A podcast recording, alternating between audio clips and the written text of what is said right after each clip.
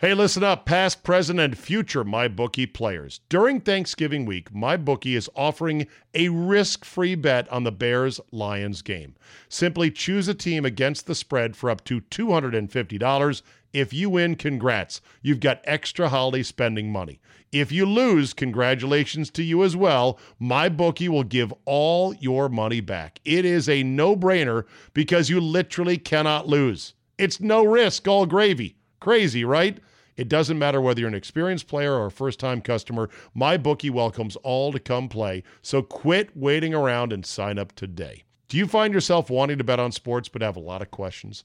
Don't sweat it. MyBookie's patient customer service team can walk you through the process. And the best part is, if you join this Thanksgiving week coming up, you'll still have one last shot to take advantage of their incredible sign up offer. Just log on to mybookie.ag and make your first deposit with promo code CZABE.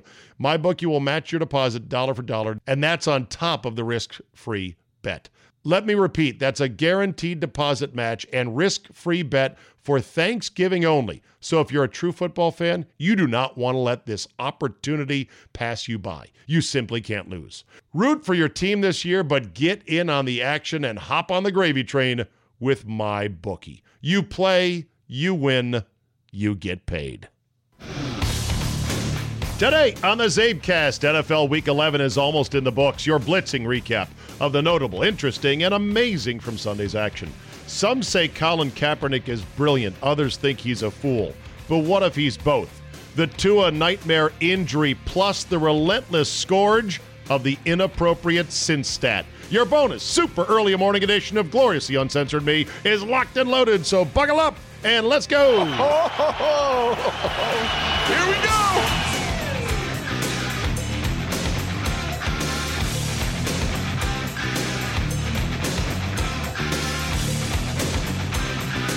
Monday, November 18, 2019. Thank you for downloading Just Me Today.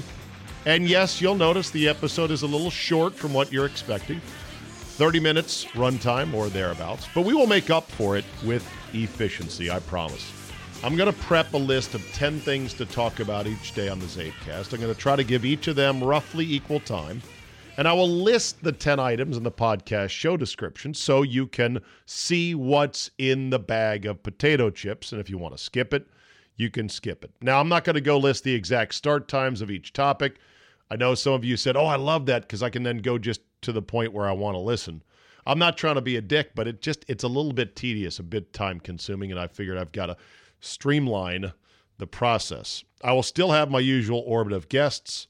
I just don't have one today because there's so much for me to talk about, and I will run through my I'll run my guests through the gauntlet of topics that I either pre-screen with them or stuff in their wheelhouse or things that they want to bring up and so forth. So you're not going to notice a big change, but there might be a little bit of a change, and uh, you'll be able to jam the CzabeCast in into a tighter window since it's going to be about 30 minutes long. So let's get to it. Item number one. NFL week number 11, here we go. Vikings rally from 20 down at the half to stun the Denver Broncos. Kirk Cousins, 29 to 35.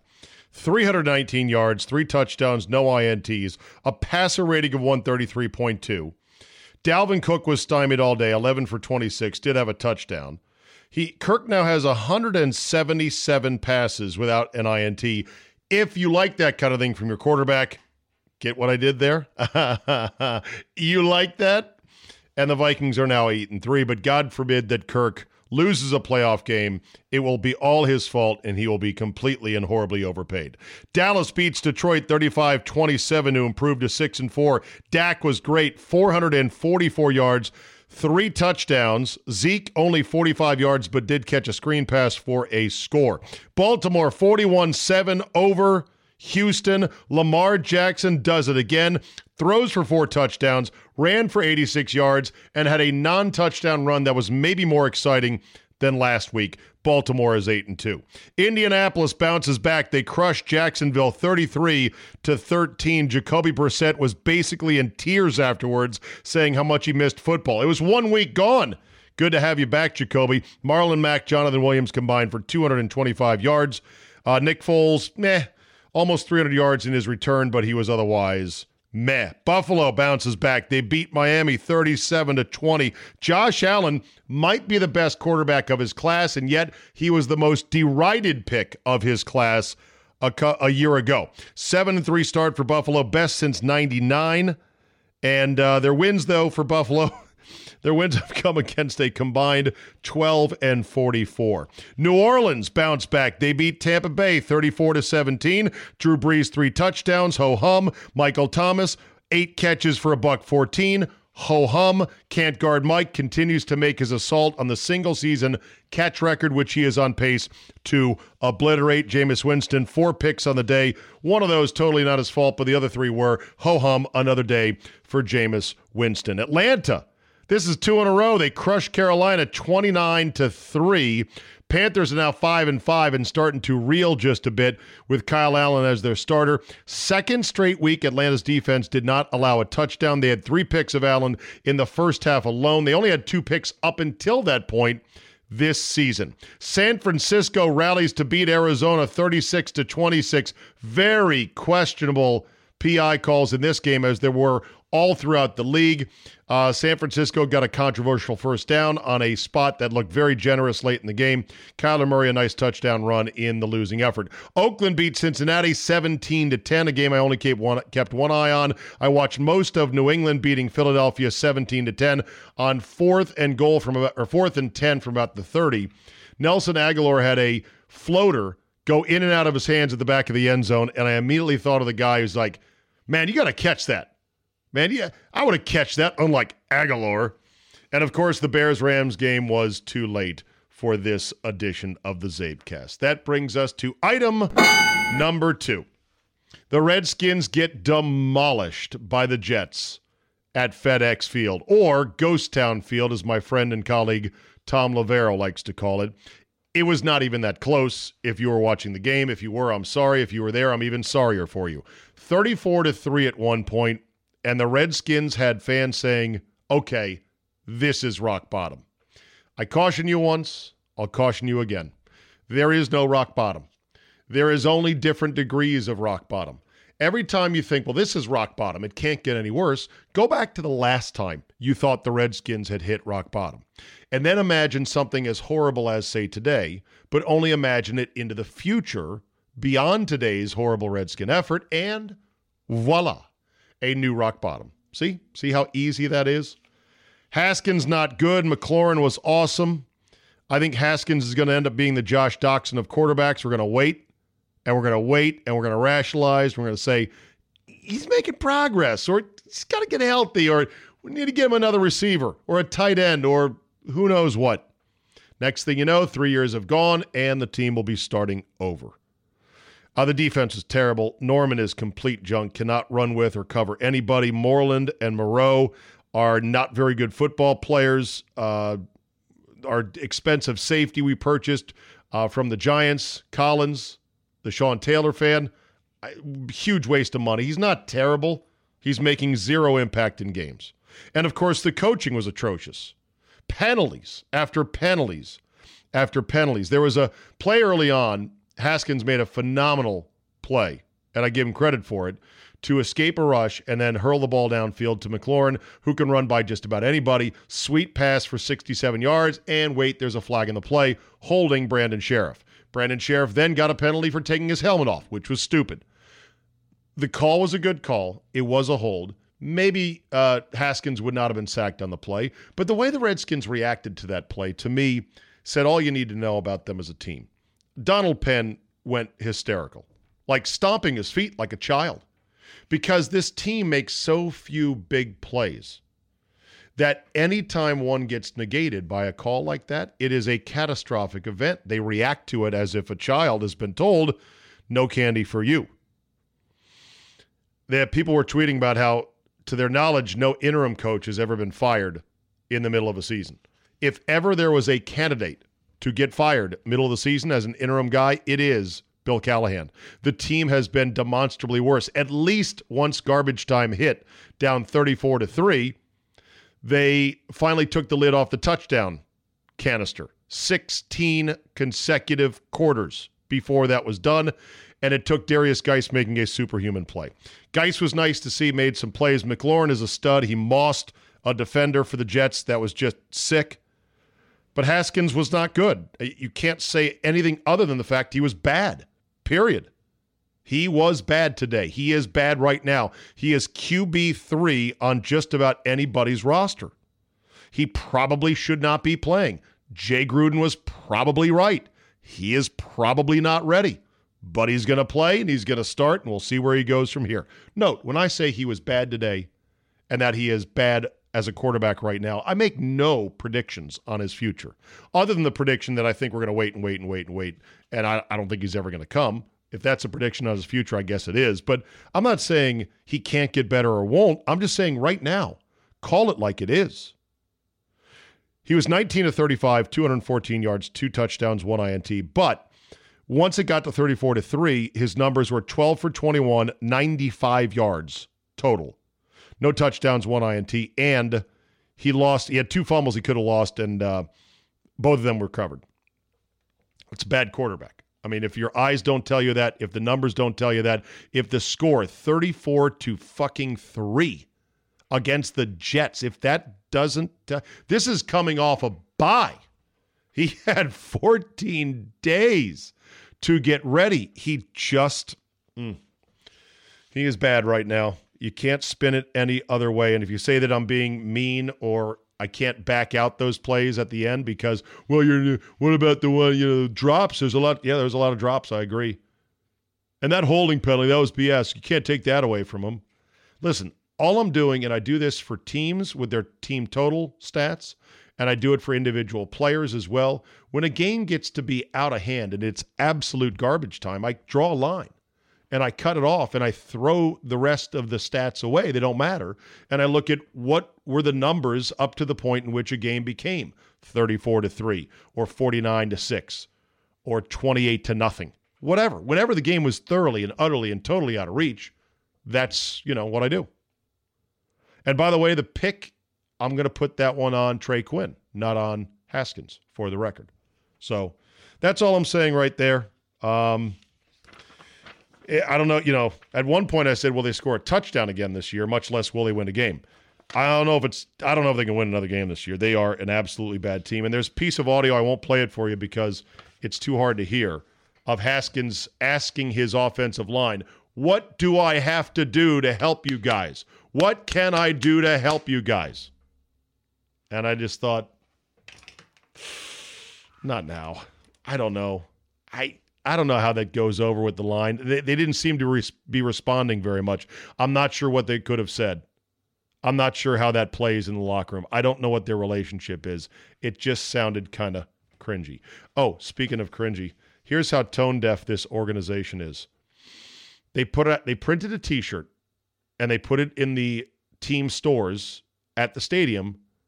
That was a t shirt specific for this game only.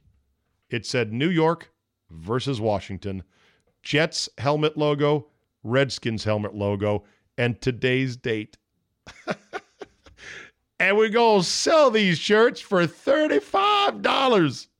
That's right, $35 thin cotton t shirt for this game. I was at this game, you know, the game that sucked, the biggest suck that ever sucked to suck.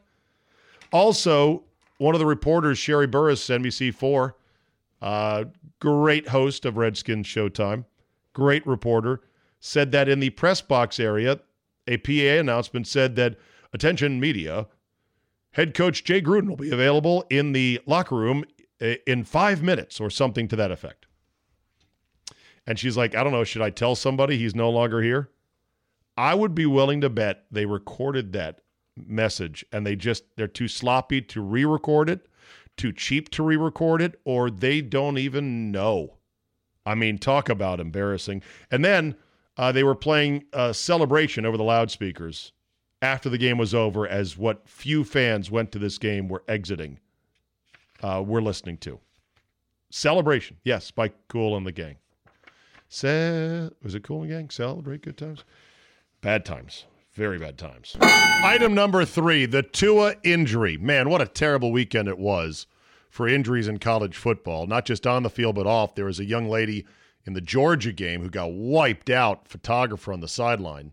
I had to bring a cart and stretcher out and a neck brace for her. It's dangerous place, the sideline. I, I always thought they credentialed too many people and let them just stand down there with no real supervision, nothing roping them off, nothing that says, hey, you got to be on your toes here all the time.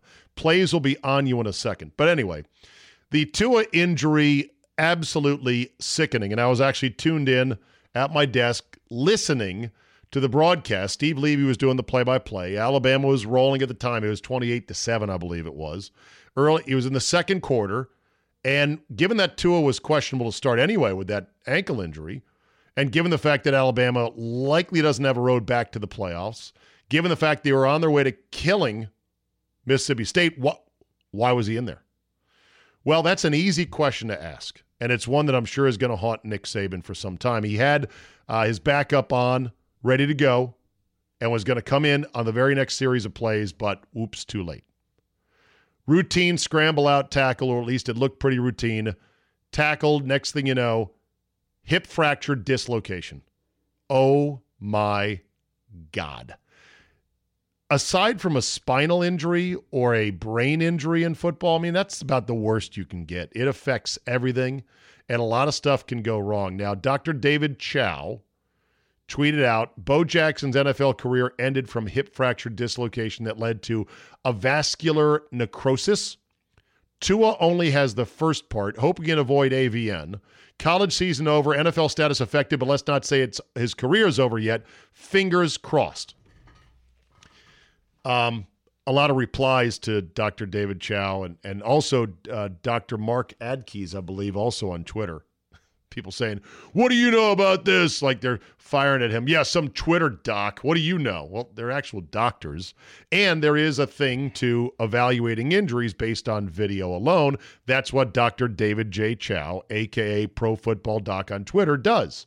It's what a number of trainers do to help better assess what happened. They're trained to do that. They're like, here, this is how a player got hurt. What do you think it is? Because when you're out there trying to treat a player who's in agony and can't think straight, it's like, oh, my leg, oh. You can't go, well, what happened exactly? I got twisted. Yeah. Could you describe the direction? Oh! It takes being able to watch the injury and go, oh, I know what that is. That is a lateral subluxation of the anterior flummuligan ligament or something like that. It's not a ligament. Shut up. So it's an injury that, I mean, Saban was crushed.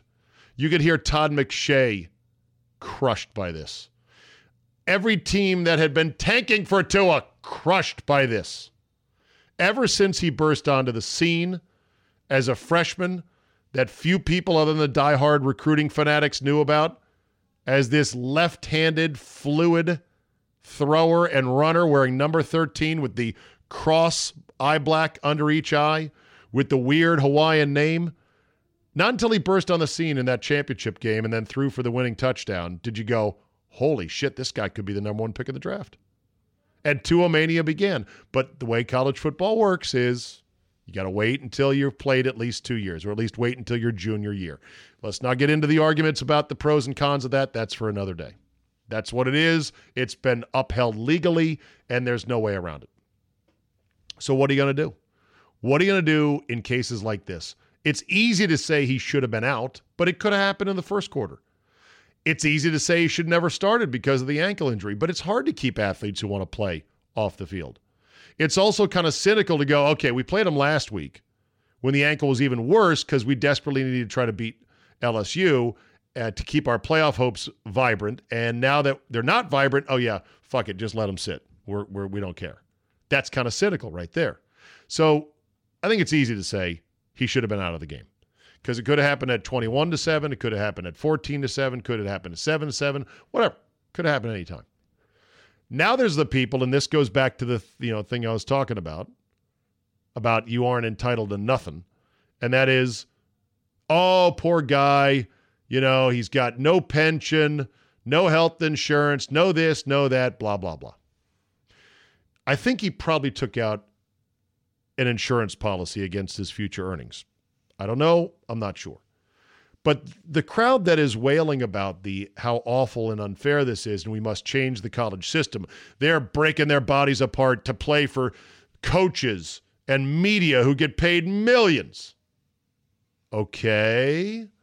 So let's say Tua had been paid $150,000 a year as his annual salary in a new brave world of we're not only just going to let the players cash in on name, image, likeness, but we're going to pay them an actual salary. And let's say that that number was the number, which, by the way, would be more than enough to break college sports as we know it. Because you can't just pay two 150 grand and then tell some backup lineman, no, no, you get five grand a year. Tua would still have only $300,000 or 450 minus taxes minus this minus that. And then maybe he made another 3 million off name image and likeness in college. That that's not enough to last a lifetime. He's going to have to go live a life outside of playing professional tackle football. And the risks of playing tackle football whether you're at D1 colleges at the pinnacle like Alabama or D2 D3 high school you name it JUCO the risk is always catastrophic career ending injury. And that's it, and life goes on. There is no mitigating against this. There is nothing that can necessarily be done. You could argue to pay these guys, and that would help a little bit. But this is called a bad fucking break in life, period. And so, what do people propose doing? One tweet I saw said, oh, you know, the one that said, oh, these kids are breaking their bodies apart for nothing and the and while coaches and media member make money hand over fist. My thought, and I didn't say this on Twitter because I don't need to fight the internet today on a Sunday. Oh, well, then the play is don't play football, be a coach. Just go into the coaching ranks or become a media member. And then you can fight for the, oh, I don't know, maybe two dozen jobs that pay more than 500 grand a year and hope you get one of them, good luck on that. Or if you be a coach, you can start out at the bottom of the, ladder, like good old uh, Dabo Swinney did, just like every coach does. They look at the coaches now at the top Swinney and Nick Saban and Urban Meyer, at least not any longer, Jim Harbaugh, oh, look at all the millions they're making. Yeah, but you know what? All these other coaches start at basically nothing. So if you don't like the system of, hey, I don't want to smash my body up playing – for this system that exploits us, opt out of the system. Go to college on your own dime, study sports medicine, study coaching, be a grad assistant coach, uh, go into a media major, and then go that route. The world is what the world is. It's a dangerous sport. You're guaranteed nothing. Injuries are a part of it. That said, I, I do think coaches do need to evolve from the mindset of, well, he's a football player, he plays. Or it could happen anytime. I'm always of the mindset of the less ex- the less exposure needed, the better. And you should make no apologies for it. That's why the Giants are idiotic for not shutting down Saquon Barkley. And if I'm Nick Saban or any other coach, I'd say, yeah, you know what? We can win this game without Tua this week. We're going to let him get healthy. And that might have changed things. It might not have. But I would always err on the side of, you know, coaches like to say, all that matters is a win. Okay. Yet when it comes time to playing players who are hurt, suddenly winning isn't necessarily what matters the most. They play because, well, this is what they do. And we need leadership and to show our culture is tough. It's why Tom Brady plays needlessly deep into games. So st- when they're up big points, it's so stupid to me if coaches believe in the mantra of the only thing that matters is winning the game, then as soon as the game is won by a margin that is completely unrealistic, the other team would ever come back, get your most important, valuable assets off the damn field. Prayers up for Tua. I hope it goes well, the surgery, the rec- recovery, and I hope he has a great NFL career. But man, this shakes up the tank for Tua race. It shakes up the quarterback draft derby this spring big time. Item number four today other college football besides the Tua Tagovailoa injury. First of all, give it up, everybody, to Mr. X. If you listen to Football Five Ways Friday, you heard Mr. X and I talk about the vaunted Rover and Over, a patented play for Mr. X that didn't have a nickname. He called it the Dog and Over. A listener said, no, no, don't call it the Dog and Over, call it the Rover and Over. You get a game in which the point spread is astronomically high, such as Penn or such as Ohio State laying 52 and a half, I think, against Rutgers. The total is not much more than that. And all you have to do is subtract, you know, the the the total from the spread or the spread from the total and divide by 2 and there there's your point number you got to worry about. Can Rutgers score 5 points was the key thing to watch cuz at that point so you play them both. You could even parlay them, but you play you know, 100 bucks on the over, 100 bucks on the underdog or rover. And usually the worst that happens is you go 1 and 1. Mr. X says he hits 2 and O's on the rover and over a high percentage of time, like 70% of the time. But it's got to be just the right point spread. Well, it was, and sure enough it hit. Ohio State 56, Rutgers 21. Rover and over. Notre Dame beat Navy over the weekend 52 to 20 in South Bend game was unremarkable both in the big picture or in terms of was anything interesting going on other than this first non-sellout at notre dame in i forget the number of years 20 28 30 something like that bad times when even notre dame can't sell out a home game. Number one lsu beat Ole miss. Joe burrow 489 yards passing. They were up 28 to nothing. Then it kind of got squirrely at the end. Then lsu put, put the gas on again, and they pulled away for the win. Burrow at one point in this game had 17 completions in a row. That is a team record. Number three, Clemson beat up on Wake 52 to 3. I'm sure it could have been much worse than that. Georgia over Auburn 21 14. It was 21 nothing, and then Auburn made it kind of ticklish in the second half. They got stopped on fourth down multiple times. Georgia clinches the SEC East. They're the first team since Florida under Spurrier to clinch a the Eastern Division three years in a row, and they have the inside path to making the college football playoff. Oregon, sixth ranked, beat Arizona 34 to 6, so they are still lurking a little bit behind. Say bye bye to your perfect season and say bye bye to your long shot hopes of making the college football playoff. PJ Fleck, row the boat, rowboat sunk. Iowa beat Minnesota as they waved to the sick kids in Iowa and they waved goodbye to their perfect season. I can't wait to talk to Brian Posick and get him to rip on the so-called used car salesman. Minnesota has beaten has been beaten 9 years in a row at Iowa or 9 times in a row at Iowa. So they don't win in Iowa and they didn't again on Saturday. Minnesota Wisconsin looks like they are headed for a massive showdown for the division, for the Big Ten championship berth, and for Paul Bunyan's axe, which I used to call the battle axe or Thor's bejeweled axe of magnificence, which it is not. Oklahoma rallies to beat Baylor. What a game this was. Uh, Jalen Hurts, pretty, pretty good. Four touchdowns without CeeDee Lamb. They were down 28 nothing at one point and put on a furious rally. Why? Big 12. That's why. So they could meet again, Oklahoma and Baylor, in the Big 12 title game, but that was maybe the game of the weekend. Item number five you are entitled to shit.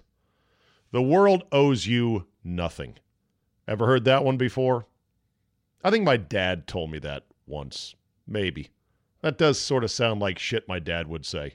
And by shit, I mean valuable life advice. Maybe I just heard it through the years Maybe it was in a movie. I don't know. But I do think of it from time to time. It's true. The world owes you nothing.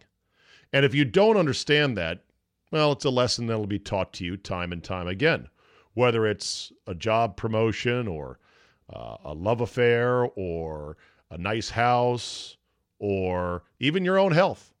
The world owes you nothing. In American culture, you do have certain constitutional rights in America, not in American culture, but the uh, Constitution provides you certain rights. And they are wonderful and they are magical and they are unlike just about any other country in the world, but they are still limited. They don't even guarantee you happiness. No, you've got to just pursue it. They guarantee you the uh, pursuit of happiness, but not happiness itself. You're certainly not owed a job. Social media, national media, peers, politicians are starting to more and more tell you otherwise that, oh, no, no, you are owed this, you are owed that, this is not fair, this is not right, let's give you this. Give, give, give, give, give. The world owes you nothing. Now, maybe in a future fantasy world of universal basic income, Medicare for all, unlimited paid family leave, family leave, free college, I'd love to live in that world if it could only exist and if it wouldn't collapse upon itself in five seconds, but still. Almost every debate in sports now centers on this notion of entitlement. And it'll come into play today with Kaepernick, and it'll come into play today on the podcast here with Tua's injury. It comes into play when it comes to the college football playoff with the players getting paid in college for their name, image, and likeness. It's even, I think, in there in replay. I think there's an entitlement element to replay, some sort of entitlement of we're entitled to justice, we're entitled to get the calls right. No, you're entitled to nothing. The world owes you nothing. If you don't believe me, believe Tony Soprano when he had that infamous lunch meeting with Carmelo, Carmelo, Carmela, when she said, I filed for divorce. How'd that go?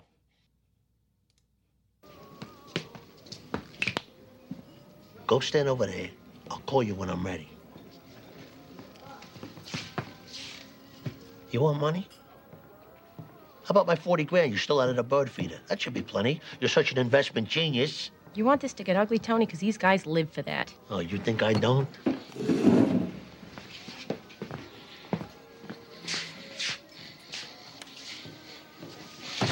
Only reason you have anything is because of my fucking sweat. And you know every step of the way exactly how it works. But you walk around that fucking mansion in your $500 shoes and your diamond rings, and you act like butter wouldn't melt in your mouth. And you don't want it to get ugly. Too late. I want what I am entitled to. You're entitled to shit. Ouch. She's ready to order. Oh, God. She's ready to order. I love how Artie Bucco in that scene is all, he's oblivious to what's going on. And he comes up, snapping his fingers. Okay, what can I get you? Tony's like, go stand in the corner until I signal for you. And then he he lays that down to Carmela, and uh, and then she, she says she's ready to order. Of course, you know Carmela ended up getting pretty much everything she wanted out of this, but that's not the point. The point is, the world owes you nothing. Let's not forget that as we move into the next couple of topics. Item number six the Kaepernick tryout. Well, of all the things that I would have wanted him to say if I were an NFL GM or owner to convince me, you know what, let's do this. The last two things I would have wanted him to say is, we're ready to play and tell these owners to stop running scared. I'm sorry. We, we're we're ready to play. Who's we? Oh, I know the I know who he's referring to. People on Twitter thought, "Are you really that dense?" He means his agent. He means his team. He I know. But guess what? no team wants to hear we. No team has room for we. They want you and you alone. They don't want to deal with everybody else. Yes, of course they'll deal with your agent on a contract, but this whole, hey, we're ready to play, that should have sent every GM running for the hills. Now, maybe it hasn't, maybe it won't. Maybe the rest of this whole screwed up thing from the beginning, which didn't look like a good idea when they announced it hastily earlier in the week. And boy, did it end with a bang of a, of a M80 and a pile of dog shit, getting everybody disgustingly messy uh, after it was all over. Uh, but yeah, we're ready to play and tell these owners to stop running scared. Here was Kaepernick's only 90 second availability to cameras, media, or faithful gathered around his impromptu workout at a high school on Saturday. Appreciate what y'all do. We appreciate you being here today. We appreciate the work you do for the people and telling the truth. That's what we want in everything. I've been ready for three years. I've been denied for three years. We all know why I came out here, showed it today in front of everybody. We have nothing to hide. So we're waiting for the 32 owners, the 32 teams, Roger Goodell, all of them to stop running. Stop running from the truth. Stop running from the people. We're out here. We're ready to play. We're ready to go anywhere. My agent Jeff Nalley is ready to talk to any team. I'll interview with any team at any time. I've been ready. I'm staying ready, and I'll continue to be ready. And to all the people that came out here today to support, I appreciate y'all. I love y'all. To the people that aren't here, I'm thinking of you. I appreciate you supporting from where you are. We'll continue to give you updates as we hear. We'll be waiting to hear from Roger Goodell, the NFL, the 32 teams. We'll let you know if we hear from them. Ball's in their court. We're ready to go. Yeah, all right, all right. Wow. that was sort of like Jerry Maguire when he printed out his manifesto on fewer clients, less money, more personal service, higher integrity. Hey, big NFL or big f- sports representation agency, who's with me on this? You're done. I would think Colin Kaepernick is done after this, but I make a lot of bad predictions, so this could be one that's wrong as well. Who knows? He might get signed between the time I record this on Sunday morning and by the time you listen to it on Monday morning. But this should actually do it. First of all, oh yeah, I appreciate you people coming out here. What you mean, you people? you know, keep telling the truth. You've been attacked for three years. I, you feel like saying, "Sir, this is a Wendy's." that whole meme, where someone is talking so much crazy, you have to stop and go, "Wait a minute." This is just a restaurant. Where this is a Wendy's, sir. What are you talking about? This is a football league. What are you talking about? I'll try out, I'll I'll interview and I'll try out for any team anywhere. Okay? League. Here. We got an NFL facility. We're bringing almost every team in. Not good enough. Other than that, I'll I'll interview with and I'll try out for anybody anywhere. If I can bring my camera crew because Nike wants to film a commercial. This is a calculated and actually brilliant play by Kaepernick and his people because this is a marketing slash martyrdom play. It is not a get back into the NFL play. And the reason is simple, I think, if you look at it. If you look at it from his Nike shoes, his Nike endorser shoes, if you look at it from his perch as a martyr and hero to many, an NFL job as the backup to, say, Sam Darnold, that might last a year. You know what martyrdom is? That's forever. A backup job is finite and it goes away after a couple of years. Maybe he'll start again, who knows. Martyrdom is forever. Nike makes commercials about the brave quarterback who defied the NFL's unfair rules on hidden tryouts. That's forever. They don't make campaigns based on 7 and 21 7 for 21 mop-up appearances, you know. He goes in in the Jets game, all right? He gets signed, to get him up to speed. Darnold gets hurt. He goes 7 for 21. 30 point loss to the Patriots. Now what? Is that a Nike commercial? Is that a campaign? Is that inspiring? Is he a hero for that? No. He's a dipshit backup quarterback who's not very good. Answering questions from media members calmly, thoughtfully, and rationally was what any team probably wanted to see. But they didn't want to see this whole fight against the oppression thing that he put out there yesterday. Because if he's this way now without a job, what's he going to be like when he does get a job? What if you put him in a locker that's not to his liking? And he goes out and says, I can't believe they stuck me over here with the special teams players. The insults and the oppression continues. You're not entitled to a job.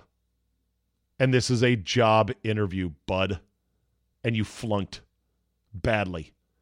Big time company A said, Come here for a job fair. You said, Sure. Then, as the job fair was about to commence, oh, even better, big company A says, Come here for a job fair. We've got 24 potential employees, employers, all gathered just for you. And you said, Okay, fine. And then the night before, you change your mind and say, I don't like this, I don't like that. Dude, Come on. Yeah. This is not going to fly. It isn't flying, and it's never going to fly. Uh, Kaepernick, lot, some of the media were saying he looks ready to play right now. Like, throwing shirtless?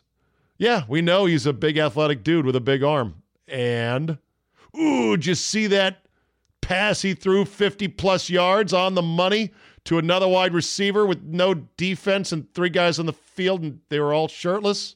So like the NFL. You know, Kaepernick's stats for when he last played in the league are a shit show. You can look them up.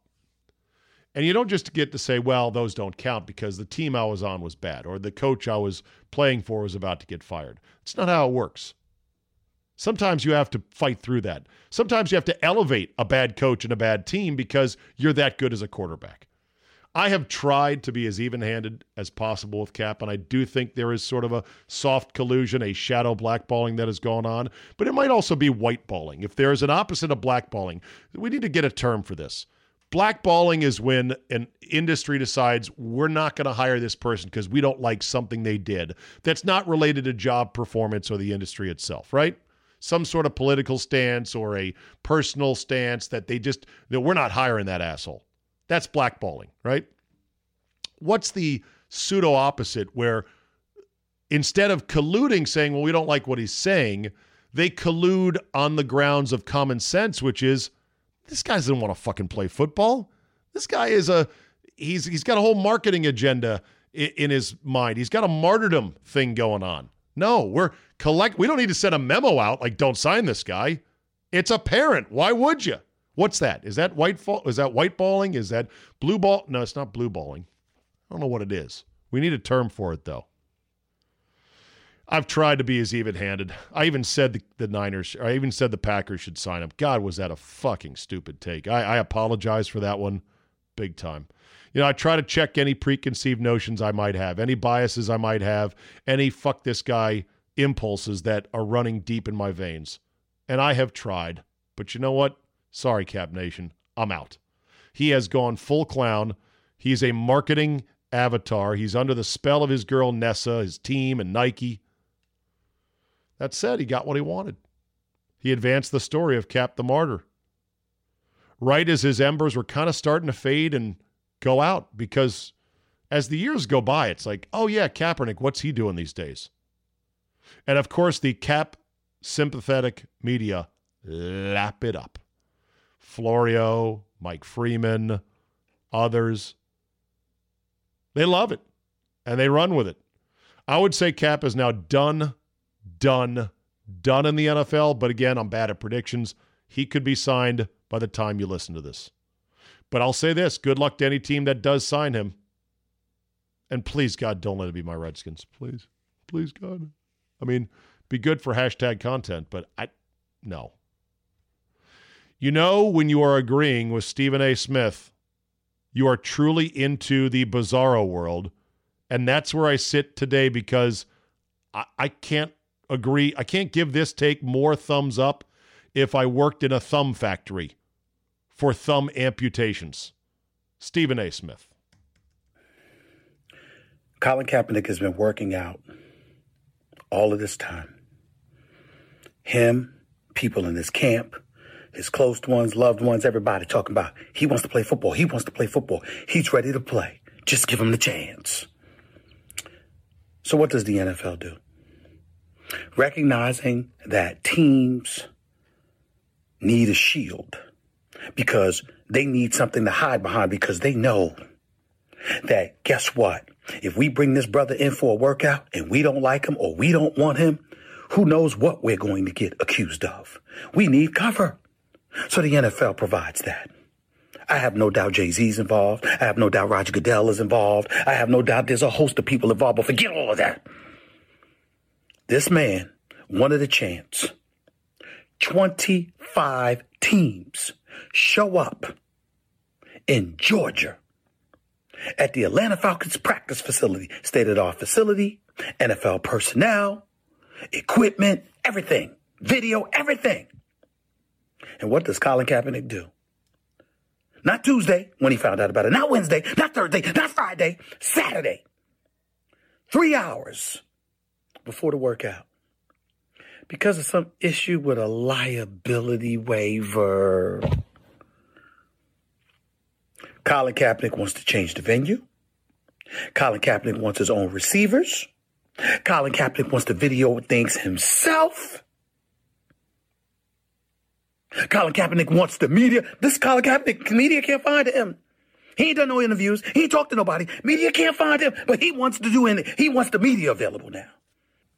He don't want to play. He wants to be a martyr. But guess what? It ain't working this time. All of us believe that Colin Kaepernick would have showed out. And if he had showed out, I'm here to tell you, I believe he would have had a job inside of two weeks. But it didn't happen because he didn't show. He wanted to show up to a high school in Georgia, not an NFL facility, a high school, and then YouTube it live. Like the average Joe out there gets to decide if he's on the NFL roster. He looks good. Sign him. You don't want to work. You just want to make noise. And you want to control the narrative. It's over. Colin Kaepernick's aspiration in the NFL for an NFL career. It's over. Man. Now uh now I am living in crazy land. I couldn't agree with Stephen A. Smith more. And that was me throwing up just a little bit in my mouth. Hey, listen up, past, present, and future MyBookie players. During Thanksgiving week, MyBookie is offering a risk free bet on the Bears Lions game. Simply choose a team against the spread for up to $250. If you win, congrats. You've got extra holiday spending money. If you lose, congratulations to you as well. MyBookie will give all your money back. It is a no brainer because you literally cannot lose. It's no risk, all gravy. Crazy, right? It doesn't matter whether you're an experienced player or a first time customer, MyBookie welcomes all to come play. So quit waiting around and sign up today. Do you find yourself wanting to bet on sports but have a lot of questions? Don't sweat it. MyBookie's patient customer service team can walk you through the process. And the best part is, if you join this Thanksgiving week coming up, you'll still have one last shot to take advantage of their incredible sign up offer. Just log on to mybookie.ag and make your first deposit with promo code CZABE. MyBookie will match your deposit dollar for dollar, and that's on top of the risk free bet. Let me repeat that's a guaranteed deposit match and risk free bet for Thanksgiving only. So if you're a true football fan, you do not want to let this opportunity pass you by. You simply can't lose. Root for your team this year, but get in on the action and hop on the gravy train with MyBookie. You play, you win, you get paid. Item number seven the Myles Garrett fallout. This topic did not make air on the CzabeCast yet. I talked about it, of course, all day on Friday after it happened on Thursday night. Uh, the summary of my take on it is simple. Myles Garrett committed an act of utter insanity, one in which the NFL is lucky. I mean, by the grace of God, they dodged a bullet on what would have been one of the darkest days in the league's history. That if that helmet had caught Mason Rudolph just differently, broadside with the edge of the face mask. Who knows? Yes, he could be dead. Yes, he could be in a coma. Yes, he could be fighting a brain bleed right now. It amazes me the people out there on Twitter and calling into shows that don't understand skull fractures and don't understand that a six pound Kevlar and polyurethane reinforced steel bar face mask ball swung by a 280 pound dude on a bare skull is a weapon of absolute potential lethality. What, what world are you people living in? Ah, uh, it wasn't that bad. He barely flinched. It's a miracle. And so, if he was in a hospital and if he was currently in a coma, nobody would be saying the shit they're saying now, such as, know who you running up on. Why isn't he getting a one game suspension? Everything was a normal, low level, medium level football scrum. From the time that Myles Garrett, I think, illegally or committed a penalty, illegally took him down after the ball was gone. That usually gets flagged. To the wrestling on the ground, to Rudolph trying to pull his helmet off, understood. To the scruffling, the, to the to the scrum where he was kicking at him and maybe kicked him in the nuts. Who knows? Even after Myles Garrett ripped off Mason Rudolph's helmet, if Garrett had just dropped the helmet at that point, nobody gets suspended. The Browns season is looking better than it has all year because they don't have anybody suspended, much less Garrett and that other idiot who knocked down Rudolph from behind. And there are fines to be collected come Monday or Tuesday by the league office, and everyone moves on. But once Garrett committed an act of utter insanity, all bets are off. You start with the act of insanity, which is holy shit, you could have killed a guy. That's unprecedented. Nobody has done that before. Rip a helmet off, throw it down the field like Kyle Turley. Seen it, done it. Not good? Fine him. Okay. Rip a helmet off, throw it at a guy's feet. Okay. Not good. Impolite. Not real dangerous, but okay. Big fines coming. When Cortland Finnegan and Andre Johnson got into it, Finnegan of the Titans and Johnson of the Texans, they'd been battling all game long, cornerback to wide receiver. And the two of them engaged after the whistle and then ripped each other's helmets off. And then Andre Johnson jumped on top of Finnegan, helmetless, and started punching him. That was really, really bad. That's just fists, though, which can be lethal, but still, it's one step shy of what Myles Garrett did. Myles Garrett committed an act of insanity.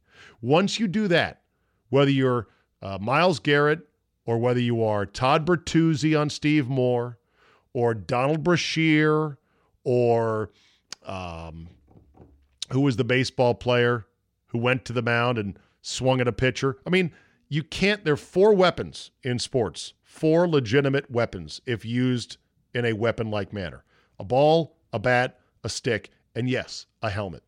He used it like a weapon. He swung it with malice and accuracy specifically designed to clunk him over the head without a helmet. That's fucking insane. Could have killed him. And the whole notion, I mean, there was some people lining up on the side of Myles Garrett. It was just embarrassing. OJ is one thing. OJ was on that side of, hey, man, what are you doing there, Myles? Or what are you doing there, uh, Garrett? Uh, keep, what are you doing there, Mason? Mason, Myles, Myles, Mason. He was joined, though, by an embarrassing number of other people who should have had better takes, I think. Ex NFL players, fake ass tough guys like Nate Burleson hey, man, don't roll up if you aren't willing to take the heat. okay, then. That's your take, really? So, in other words, if there's a low level NFL scr- scrum, scuffle, and you get your helmet ripped off, you're supposed to walk away and be a bitch. You're not allowed to go back and get into the fight because someone might, you know, clonk you over the head with a helmet. That's crazy. It, any other quarterback, and this is sort of a star bias versus backup bias, and there's probably a little bit of racial bias here. The preppy looking white backup quarterback who has no status in the league, how dare you try to rip the helmet off of Myles Garrett? Fuck you, you little pissant. Oh, and now you're going to come at him some more? Guess what?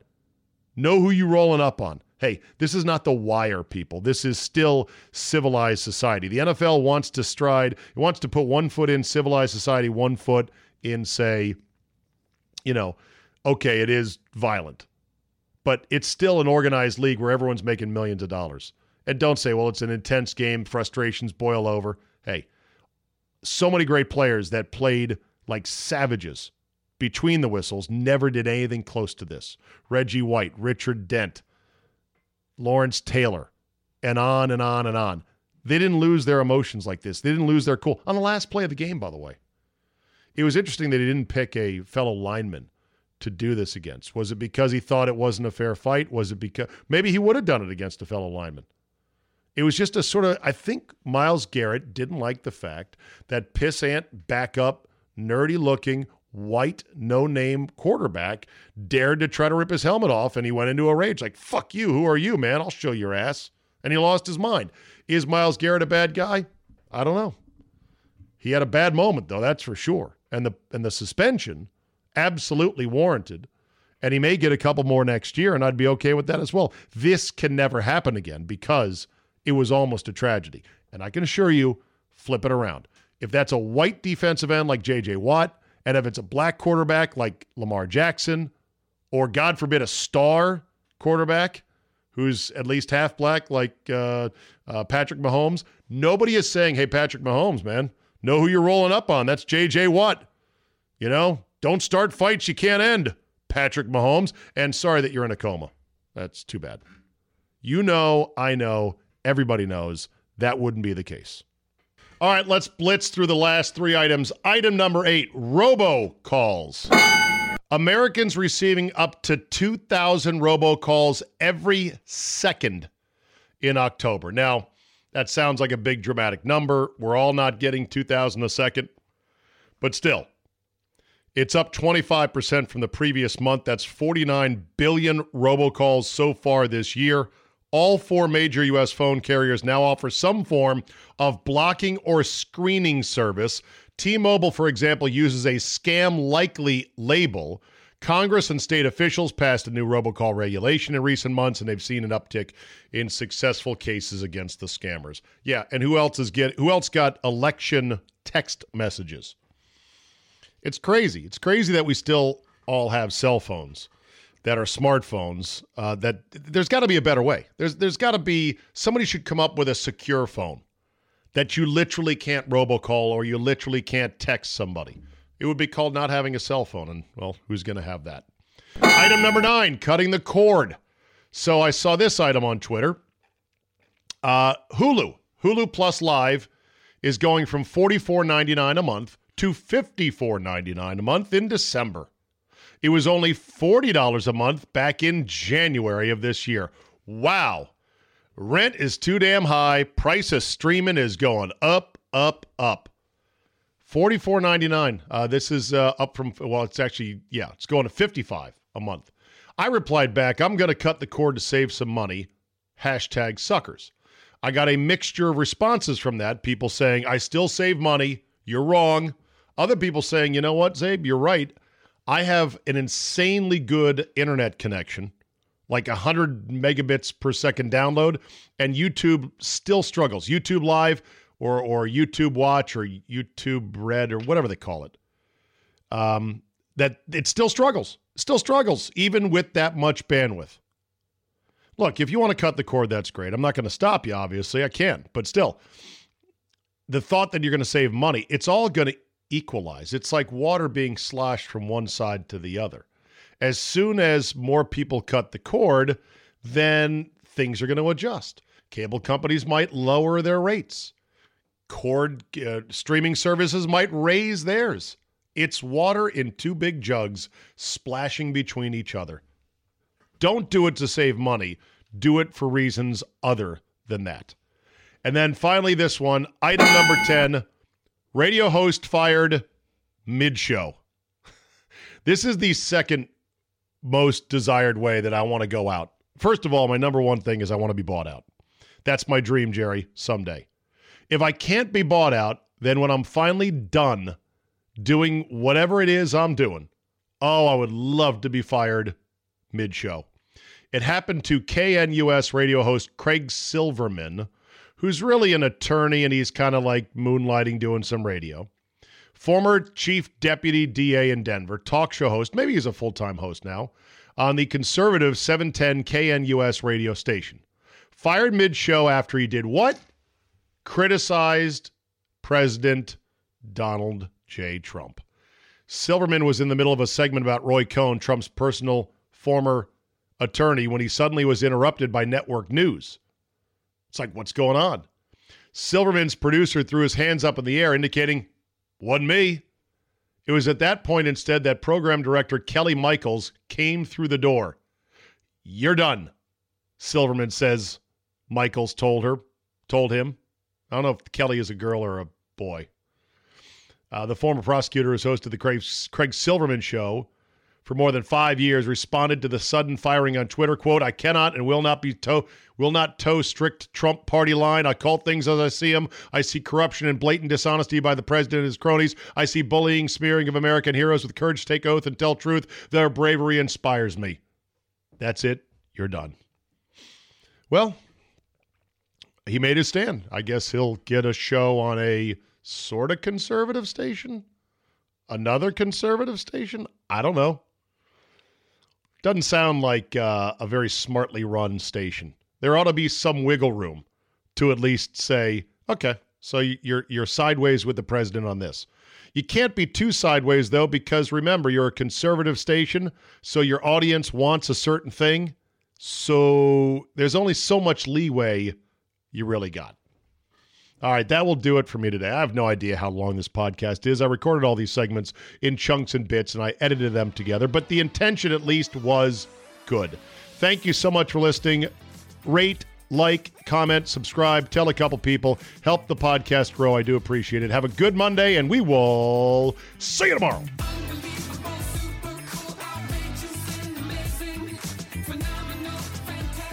Hey, listen up, past, present, and future MyBookie players. During Thanksgiving week, MyBookie is offering a risk free bet on the Bears Lions game. Simply choose a team against the spread for up to $250. If you win, congrats. You've got extra holiday spending money. If you lose, congratulations to you as well. MyBookie will give all your money back. It is a no brainer because you literally cannot lose. It's no risk, all gravy. Crazy, right? It doesn't matter whether you're an experienced player or a first time customer, MyBookie welcomes all to come play. So quit waiting around and sign up today. Do you find yourself wanting to bet on sports but have a lot of questions? Don't sweat it. MyBookie's patient customer service team can walk you through the process. And the best part is, if you join this Thanksgiving week coming up, you'll still have one last shot to take advantage of their incredible sign up offer. Just log on to mybookie.ag and make your first deposit with promo code CZABE. MyBookie will match your deposit dollar for dollar, and that's on top of the risk free bet. Let me repeat that's a guaranteed deposit match and risk free bet for Thanksgiving only. So if you're a true football fan, you do not want to let this opportunity pass you by. You simply can't lose. Root for your team this year, but get in on the action and hop on the gravy train with MyBookie. You play, you win, you get paid.